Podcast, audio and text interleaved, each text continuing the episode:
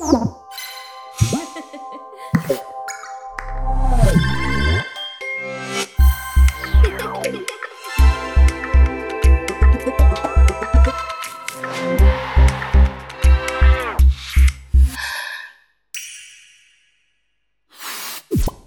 roce 2020 debutovala románem Praskliny, který byl nominovaný na cenu Jiřího Ortera. Ve stejném roce pak vyšel komiks Spiritistky, k němuž napsala scénář. Dlouhodobě spolupracuje s Českou televizí a Českým rozhlasem, pro který píše hry, četby na pokračování nebo politické komentáře.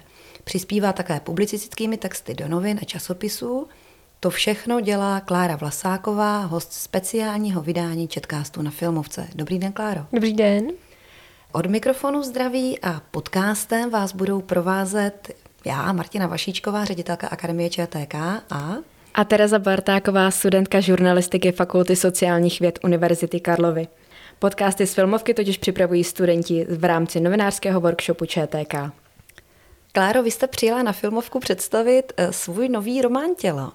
Nicméně, než se k němu dostaneme, a my se k němu dostaneme, tak bychom se vás rádi zeptali na váš vztah k filmovce. Jaký je váš vztah k filmovce? Eh, je velmi vřelý.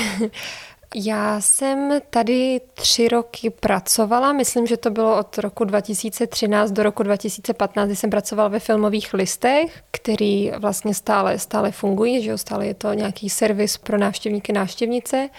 A na tu práci vzpomínám vlastně jenom v dobrým, byť eh, byla vždycky jako časově náročná a třeba jako to bylo ložené tak, že jsme se do kin moc nedostali, nebo třeba tak jako v noci a spíš jsme ty, ty snímky nakoukávali dopředu. A jak jste se k tomu vůbec dostala? Kdo vás sem dotáhl? Eh, byla to kolegyně z filmových listů Iva Přivřelová, která tady pracovala už delší dobu a právě když schánila novou posilu do týmu, tak se, tak se obrátila i na mě a já jsem eh, vlastně tehdy už měla zkušenost z festivalového deníku v Karlových Varech, takže jsem si říkala, že to bude asi trochu podobná práce. Měla jste nějaká témata, která jste preferovala, nebo třeba nějaké mm, body programu, které vás víc bavily, o kterých jste třeba víc chtěla psát? My jsme to vždycky dělali tak s tou redakcí, že jsme si vlastně na začátku, když už jsme věděli, jaký budou, jaký budou témata, jaký, jaký budou tvůrci, takže jsme si to vlastně jako rozdělili podle preferencí, aby, aby jsme jako každý zpracovával a psal to, k čemu jsme nějak tíhli a aby třeba jsme jako naopak nedostali um, nějaký cyklus nebo, nebo tvůrce, kterýmu bychom vlastně ne, nemohli nějak porozumět nebo ke kterému jsme neměli cestu. Vaše téma bylo co? No to já bych právě musela hodně dolovat z paměti, uh, protože už je to přece jenom těch, těch deset let. Pamatuju si, když, když tady byl Kaurismeky jako, jako host, vlastně méně slavný bratr, ale stejně, stejně kvalitní filmař, tak uh, to si pamatuju, že jsem s ním dělala rozhovor a to se mi stalo jakoby jenom jednou a bylo to dost jako ostuda, že já jsem na ten rozhovor úplně zapomněla, že ho mám. A potom mi jakoby volala právě uh, guidka, jakože kde jsem. A já jsem to tenkrát nějak jako zahrála úplně do autu, že samozřejmě už jsem na cestě. A spolíhala jsem na to, že to jakoby těch pět, pět minut, než se, než se dostanu z hvězdy na náměstí, ale jako hrozně jsem se za to styděla, no, já jsem si to prostě zapsala špatně nebo tak, takže to bylo jako, tak teďka to jako veřejně říkám, protože doufám, že už je tam nějaká promlčecí lhůta aspoň. Jak je černá můra z filmovky hmm. zůstala někde v hlavě. A jak se změnil festival? Je nějaká novinka, která vás zaujala v programu?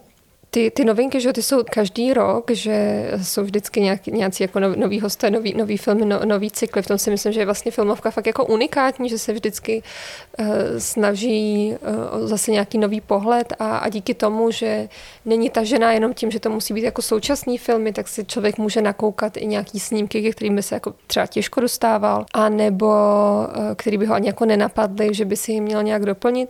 Takže to mi vlastně přijde na tom nejlepší spíš to, co se jako nemění, no, co, co zůstává stejný. V tom mi to přijde dobrý, že se to jádro pořád drží. A určitě bude zajímavé to, jaké to je být hostem, když uh, si to tady znáte spíše z roli toho pořadatele, tak jaké to teďka je tady být jako host? No, je to moc fajn. Vyzvedla jsem si akreditaci, došla jsem se ubytovat, eh, ne, nemusím eh, teďka se eh, s jazykem prostě na vestě snažit něco, něco stihnout, takže zatím, zatím super. Vy jste navštívila nedávno i jiný filmový festival, tak jestli byste nám pověděla něco i o tom. Mm-hmm. Já jsem byla před asi dvěma týdny na srbském festivalu evropských filmů v Paliči, kde jsem byla s filmem Běžná selhání, který byl v kinech v roce 2022, ke kterému jsem psala scénář.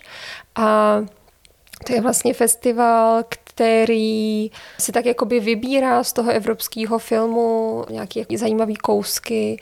Teďka slavil 30 let, a takže je to jako poměrně zajetý festival a mají takový jako zajímavý kurátorský výběr, takže to bylo prima, že tam běžná selhání se objevila. Když jsme tady u toho filmu, on byl nominovaný na cenu České kritiky v kategorii nejlepší scénář.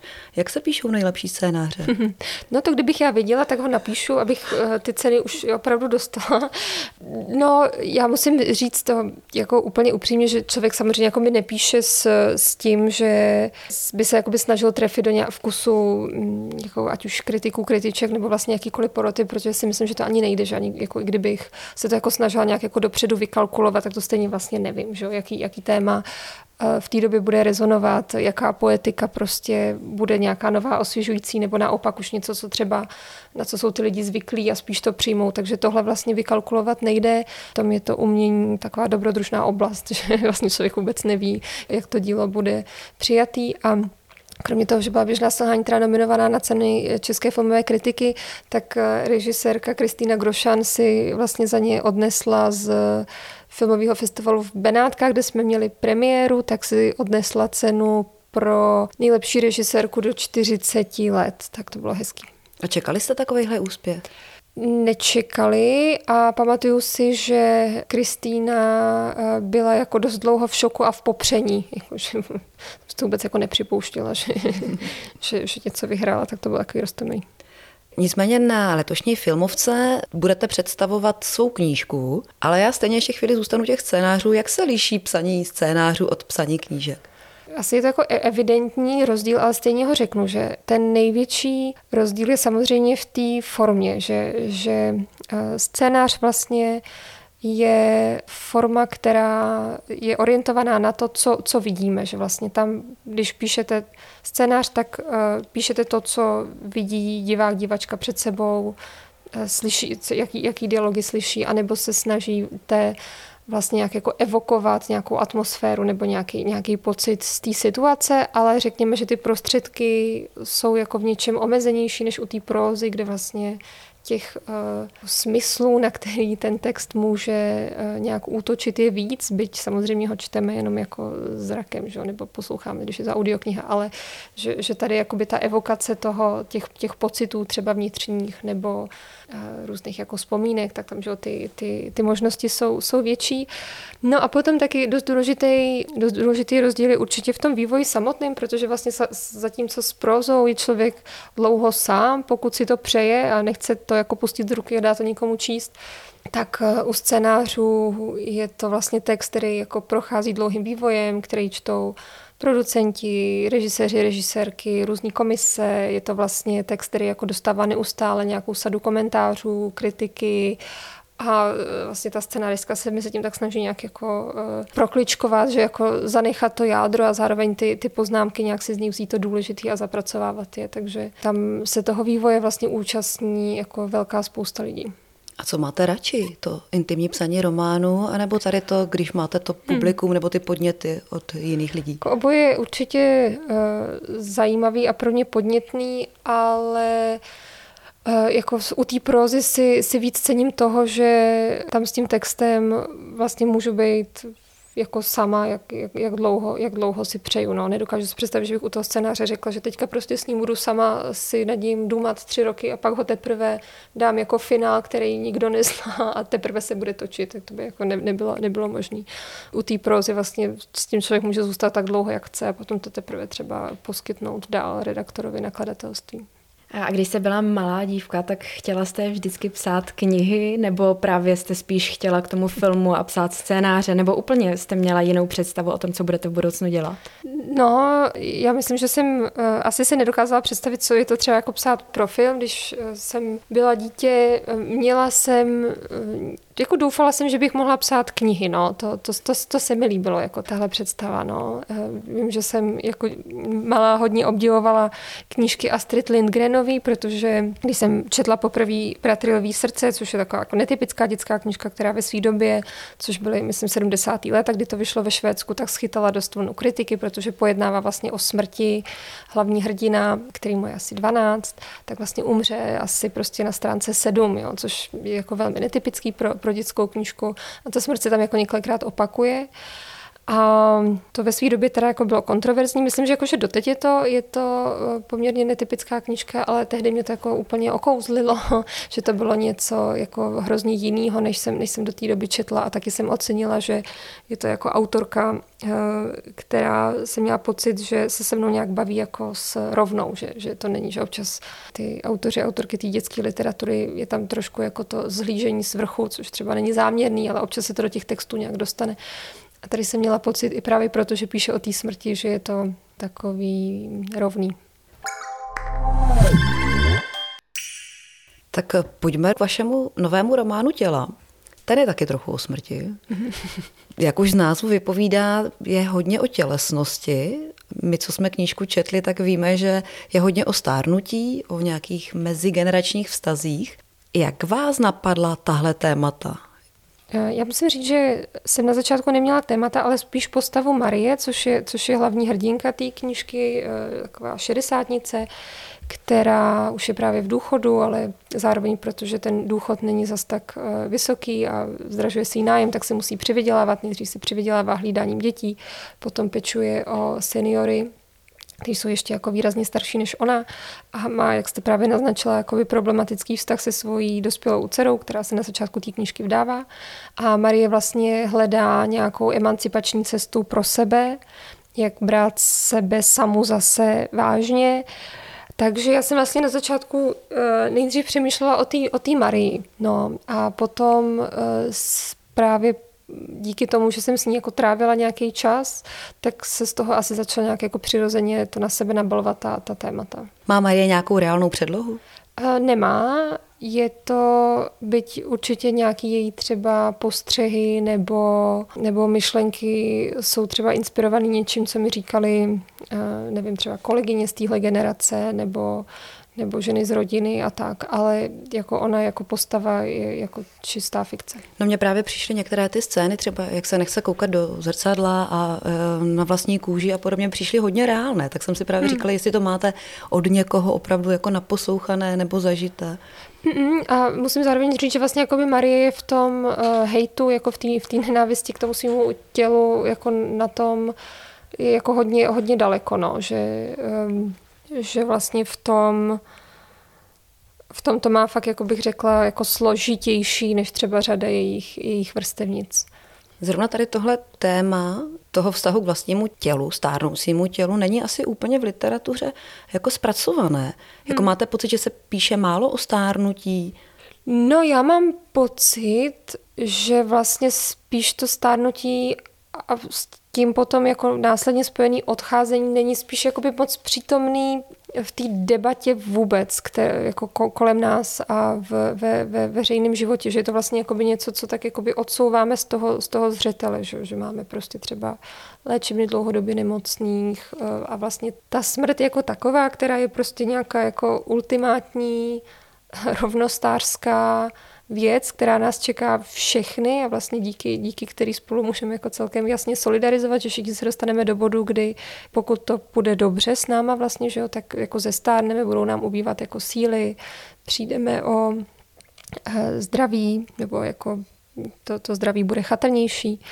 Tahle část života se mi zdá, že na ní jako nechceme myslet, tím pádem se o ní příliš nemluví, nepíše a spíš jsou jako, je, je nasvícený reflektor na, na tu část nás, kteří jsou v tom produktivním věku. Ono to určitě jako hodně souvisí s tím, jako že že člověk v produktivním věku, že chodí do práce, tím pádem platí daně, tím pádem to vypadá jako, že je to někdo, koho má smysl poslouchat a potom ty, ty skupiny, které tohle nedělají, což jsou teda, řekněme, třeba seniori nebo, nebo děti, tak to vypadá, že ty jejich jakoby, potřeby vlastně nejsou důležité, protože nejsou ta, ta produktivní část, ale je to jako velmi zjednodušující už jenom proto, že vlastně každý z nás je, je dítě a pokud máme štěstí, tak se dostaneme i do toho seniorského věku. Ty ženské hrdinky jsou v románu dvě.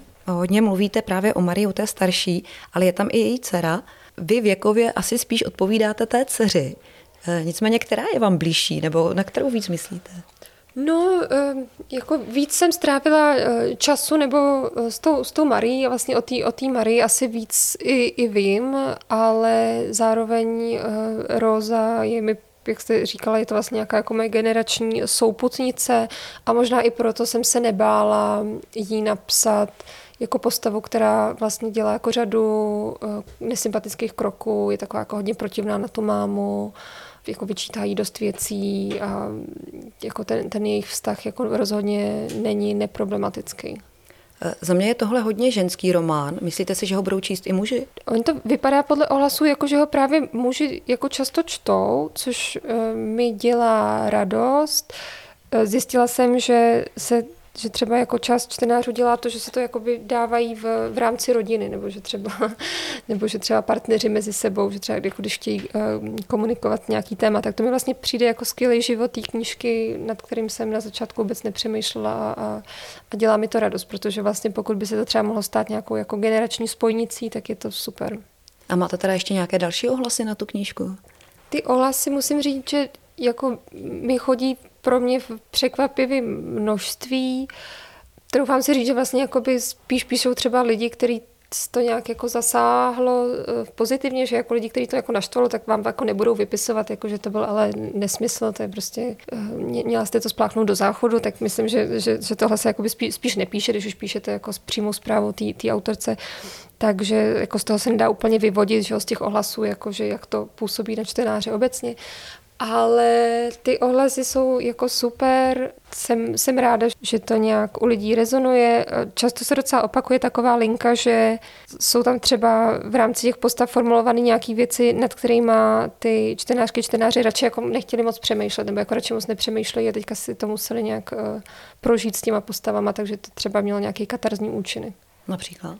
No, tam je e, taková část dost jako naturalisticky popsaná e, umělého oplodnění. to, mi, to vím, že mi jakoby někdo psal, že právě jako byl, byl rád, že si to mohl jakoby přečíst knížce, že to vlastně, to není úplně jakoby tabu, že jo, protože přece jenom jako určitá část párů tím prochází, ale zároveň to není něco, co by bylo jakoby moc na očích. Pak mi někdo psal, že díky tomu si vzpomněl, že se má objednat na gynechologickou prohlídku, tak jako prima taková osvětová, osvětová role.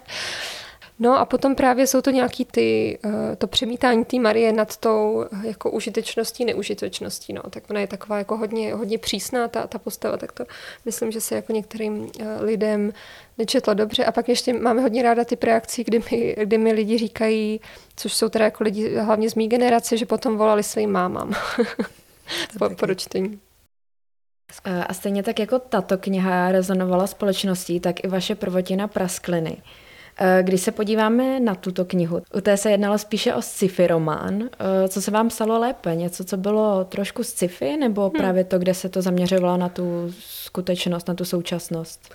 No, já musím říct, že jako asi jednodušší bylo napsat ty praskliny, ale to spíš v tom, že jsem byla jako mladší, já jsem to psala, když mi bylo asi 28 a vlastně ty praskliny jsou takový jako vzdor, nebo tehdy to byl takový vzdor proti nějakému klasickému vyprávění, že já jsem studovala scenaristiku a vlastně to, to psaní eh, dramatický má třeba řekněme nějaký jako jasnější pravidla, že jak by se ten příběh měl vyvíjet, že by měly tam být nějaký zvraty, hlavní hrdina nebo hrdinka by si měli projít nějakou, nějakou cestou. A ty praskliny jsou vlastně jako tak popření všech nějakých rozumných příběhových zvratů a Pracuje se tam se čtenářským očekáváním, který je neustále zklamávaný. A v tomhle si myslím, že to uh, byl pro mě takový, takový, jako, takový radikální psaní, který si nejsem jistá, jestli bych měla jako odvahu jako znova, znova zopakovat. Takže jsem vlastně jako v něčem ráda, že jsem tehdy to, to napsala. Protože v tom to bylo jako určitě s, s naší Zároveň, byť jsem samozřejmě jako i praskliny hodně přepisovala, tak třeba ty těla měly určitě jako mnohem víc verzí, nebo že jsem se s tím jako víc, víc natrápila. A plánujete v budoucnu, pokud budete psát nějakou další knihu, zkusit i jiné žánry, nebo budete zůstávat u sci-fi?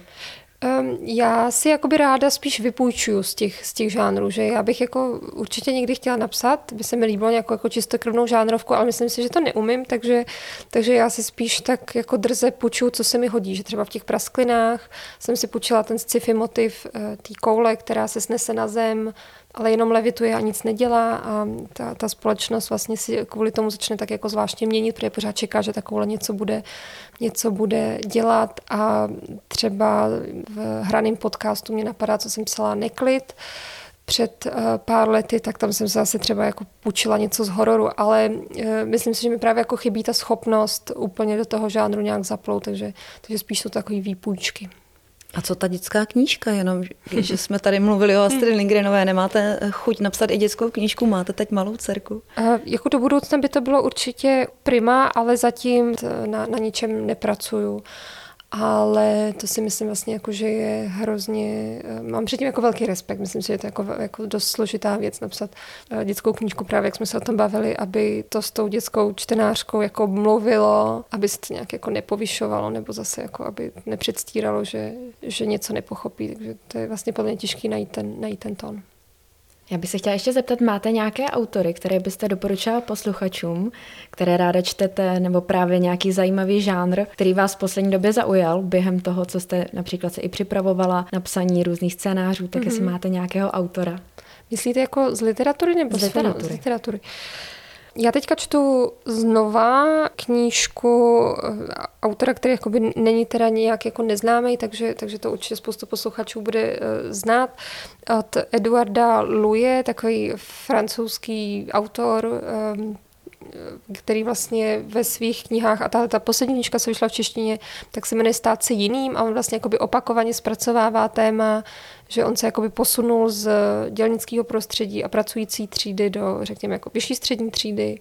Udělal jako velký vzdělanostní odskok od své rodiny, zároveň, zároveň kulturní a vlastně tohle to on jako neustále v těch knižkách jako nějak zpracovává a vrací se k tomu a je to je velmi zajímavý a v téhle poslední knižce on jako dost nepříjemným způsobem líčí, jak se několikrát jako změnil, jak vlastně sám sobě si naordinoval nějaký, nějaký způsob, jak jinak vypadat, mluvit a chovat se, aby patřil vlastně do té vyšší třídy, aby se nějak jako přiblížil té buržoazii. Je tam ale vlastně jako hrozně zajímavý rozpor, že ačkoliv jako on sám vidí, jak ten proces sám byl jako hrozně násilný, tak uh, v té knižce jako takový uh, nerozporuje tu, tu normu buržoazní, že vlastně jako ne, nerozporuje, proč je jako, nevím, prostě fajn pít čaj odpoledne nebo, nebo hrát na klavír, jakože vlastně jestli, jestli to opravdu o něčem svědčí, nebo jestli je to jenom nějaká jako pentlička na tom životě, která právě člověku dává uh, pocit té kulturní převahy. Ale eh, zase to jako s, potom o tom nějak víc mluví a analyzuje to v rozhovorech, ale třeba v té knižce jako takový ten vypravič nám to příliš nedává a zjistila jsem, že vlastně řada třeba lidí, která tu knižku četla, tak tenhle ten aspekt je jim na tom Lujovi jako protivný.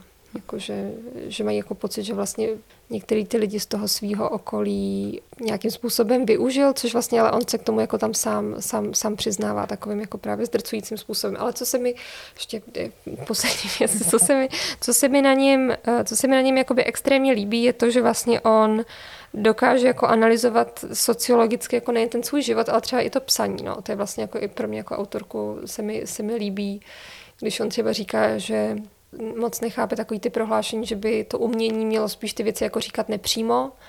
On říká, jako, že, že to je prostě nějaká, nějaký buržoazní pravidlo, že buržoazie to nemá ráda, když se, když se řekne, v čem ten systém eh, selhává přímo a že on jako nevidí důvod, proč to, proč to nenapsat popravdě. Tak on je taky hodně autobiografický, mm. že jo? Jako, jo, jo? Máte u něj takovouhle uh, inspiraci, že byste také byla autobiografická? No, to asi ne, byť uh, by mi přišlo jako super, kdyby se nějaká taková knížka objevila a myslím, že v, na podzim bude v Pasece vycházet knížka od Marka Torčíka, která se jmenuje Paměti promluv. Nejsem si teďka jistá tím názvem, myslím, že jsem ho asi neřekla správně, ale Marek Torčík vlastně tam právě podobně jako Eduard Louis zpracovává eh, svůj příběh, kdy vlastně pochází z, z malého města, prošel si nějakou šikanou jako gay z, z chudé rodiny a moc se na tu knižku těším, jsem zvědavá. Vy sama jste aktivní i na té publicistické rovině. Co jsem vás zaznamenala, tak jste se vyjadřovala různě k tématům násilí nebo obtěžování.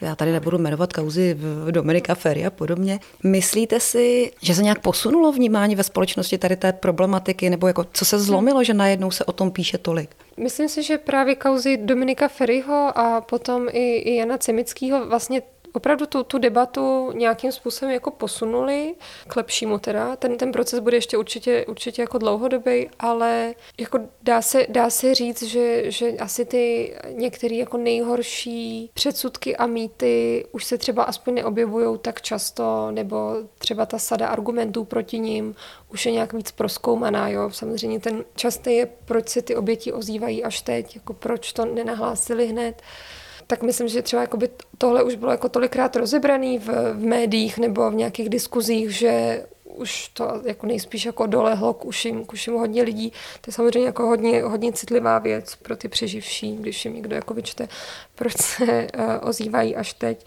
což je samozřejmě jakoby řada, řada faktorů, že jo, v tom vždycky, že to nějaká jakoby obava, tehdejší prostě jako v té v době strach, že strach, že tomu někdo neuvěří vůbec jako nutnost si to nejdřív jako zpracovat, sama pro sebe, což je taky proces, který jako trvá různým lidem různě dlouho.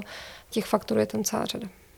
Jsme tady na novinářském workshopu. Myslíte si, že i média jsou v tomhle už mnohem otevřenější, než byly před ještě pár lety? Nebo je to prostě tím, že ta společnost je otevřenější, vnímavější? Hmm. Jakou roli v tom mají média?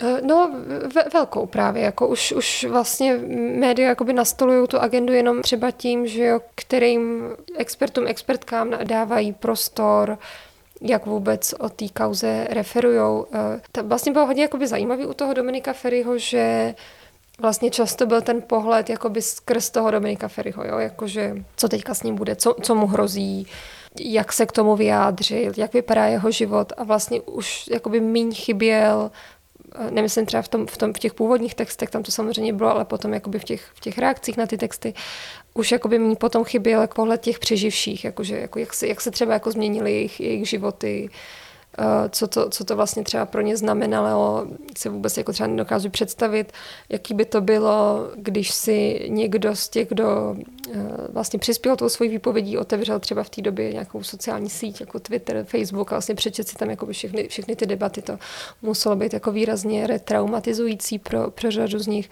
Takže, takže média určitě hrajou velkou roli. Eh, já si vlastně, co se týče třeba právě obsahu na, na sociálních sítích, tak si často kladu otázku, jak je vlastně důležitý tu debatu jako na těch sociálních sítích moderovat, mít tam vlastně jakoby člověka, který bude ten obsah nějakým způsobem jako usměrňovat, což je vlastně práce, která je teda mimořádně psychicky náročná a časově, časově samozřejmě taky.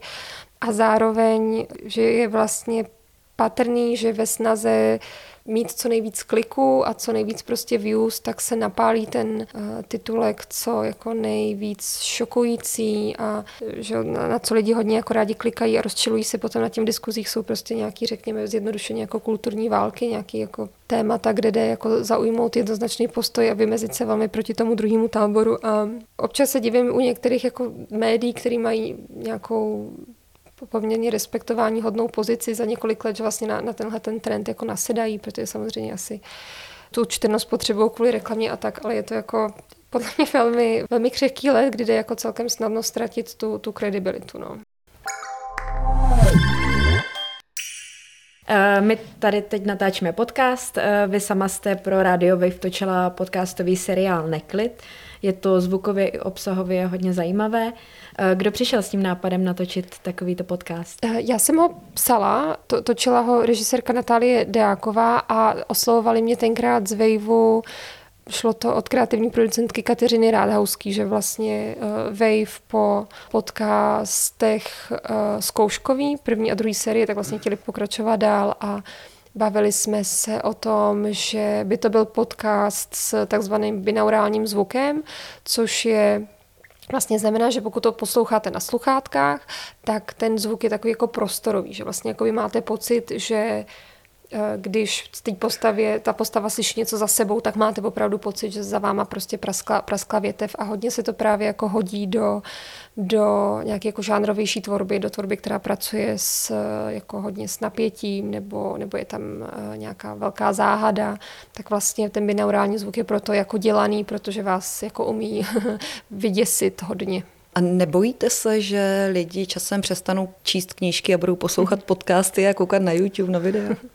Eh, myslím si, že, že vlastně tahle obava, ehm, aby lidi nepřestali číst, jako s každým nějakým dalším novým médiem se vždycky znova objeví, ale myslím si, že to knižní médium má prostě stále svoji nějakou pozici, kterou nemůže jako nic, nic nahradit. Jako zcela jistě se to jako rozšiřuje, že ta paleta toho, jak můžeme trávit čas s nějakým obsahem nebo, nebo s kulturou, ale jako nebojím se o osud knížek. E, I kniha se dá poslouchat, tak nenapadlo vás, že knihu těla e, namluvíte, protože sama máte zkušenosti s namlouváním e, v rozhlase, tak nenapadlo vás, že sama právě i tuto knihu načtete?